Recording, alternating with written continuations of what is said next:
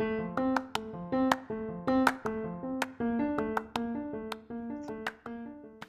buenas a todos. Supongo que los nuevos oyentes os estaréis preguntando que quién soy. Yo me llamo Cristina y estamos en un nuevo programa de Viviendo con el Arte. Antes de todo, me gustaría agradecer que estéis aquí una vez más con nosotros en este recorrido por el arte. Hoy estaremos hablando sobre el Renacimiento. Sí, habéis oído bien y os estaréis preguntando, ¿Renacimiento? ¿Qué es lo que vuelve a nacer? Pues vuelven a nacer la Roma y Grecia clásicas pero en los siglos del XIV al XVI. Este periodo comenzó en Florencia, al norte, en Italia, pero posteriormente se extendió a otros lugares de Europa.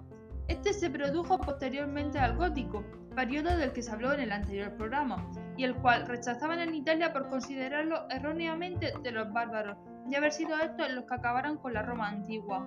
De este periodo clásico se adoptaban conceptos como la proporción áurea, un número irracional que se encuentra en las proporciones de la naturaleza, como en las nervaduras de las hojas, por ejemplo. También los cánones de belleza ideales, basados en las proporciones. Además surge la perspectiva lineal. El Renacimiento se divide principalmente en cuatro periodos, 300, 400, 500 y manierismo, ganando este último más movilidad y dinamismo, anunciando la llegada del barroco, sobre lo que hablaremos en el próximo programa. La crisis de la Baja Edad Media también afectó al Renacimiento, pues de esta surgió el humanismo, que se caracterizaba por pretender dar un sentido racional. La burguesía, la nueva clase social que surgió durante el gótico, también fue ganando importancia, haciendo que surgiese la figura del mecenas, quien promovía las obras de los artistas. A pesar de que surgió en Florencia, rápidamente llegó a Venecia por sus rutas comerciales, y en Padua, muy cerca de Venecia, surgieron grandes artistas. Y para que nos cuente mejor todo esto, esta semana hemos invitado a Alessandro Conti, un catedrático experto en el Renacimiento. Así que un fuerte aplauso.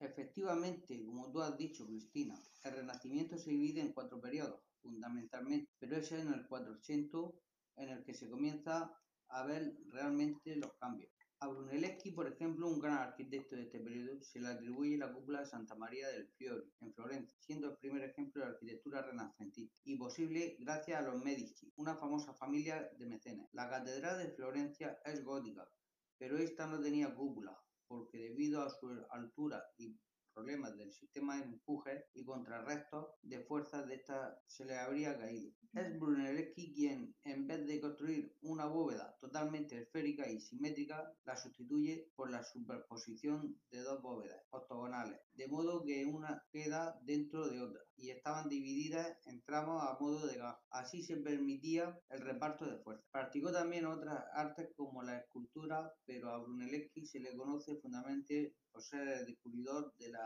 perspectiva lineal, por tratar de imitar un espacio tridimensional en un plano. Adelo también pertenece al 400. Este es un escultor que se considera uno de los pioneros de este periodo. Fue uno de los primeros en hacer estatuas en cuesta, claramente inspiradas en, en las de Marco Aurelio. Donatello reconoce también muy bien las características de este periodo, como el canon de las nueve cabezas o el contrapuesto en su David, siendo el primer desnudo de la antigüedad. Alberti es un arquitecto que escribe la red de edificatoria, un tratado de 10 libros sobre arquitectura. Es el arquitecto del Palazzo Celay o de la Basílica de Santa María Novella. de la Robia fue un escultor y ceramista italiano e hizo esculturas como la Madonna de la Manzana.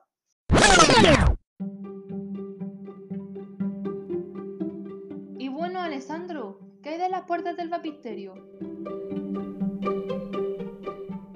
Ah, sí, el baptisterio. Es característico por sus puertas de bronce, aunque en estas participaron muchos escultores de la época, como Andrea Pisano, que diseña el primer conjunto de puertas originalmente ubicadas en el sur y actualmente en el lado oeste. Los bastidores de bronce de los hizo Leonardo de Avanzano.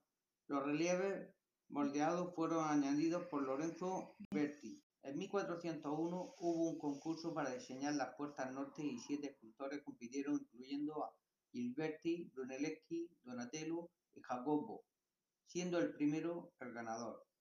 Las estatuas de bronce de la puerta norte representa a Juan Bautista rezando a un fariseo y a un saduceo y fueron esculpidos por Rustiti. Estas representaban escenas bíblicas y del Evangelio. Representaba a una, gran cantidad de, de santos. Bueno, y como dijiste, el Renacimiento se divide en varios periodos. El siguiente es el 500. ¿Cuáles son sus elementos fundamentales en la arquitectura? Durante el siglo XVI, para decorar los edificios se crearon combinaciones de monstruos, mitad de animales y mitad humanos, y también motivos vegetales, llamados burdescos. Se llamaban así debido a las pinturas características de la Domus Aurea de Narón, en la que las salas parecían brutas. Los arquitectos del siglo XVI tienen un gran interés por la normativa clásica, escriben tratados de arquitectura influidos por los tratadistas antiguos, Rubio por la visión, análisis y estudio de los monumentos de la antigüedad romana.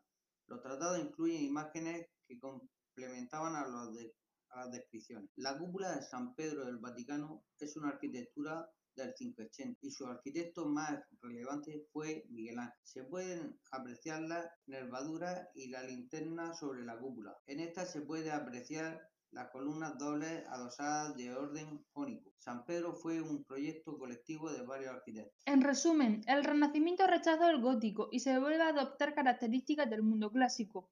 En el siguiente programa hablaremos sobre el barroco y ahora despidámonos de nuestro invitado de hoy.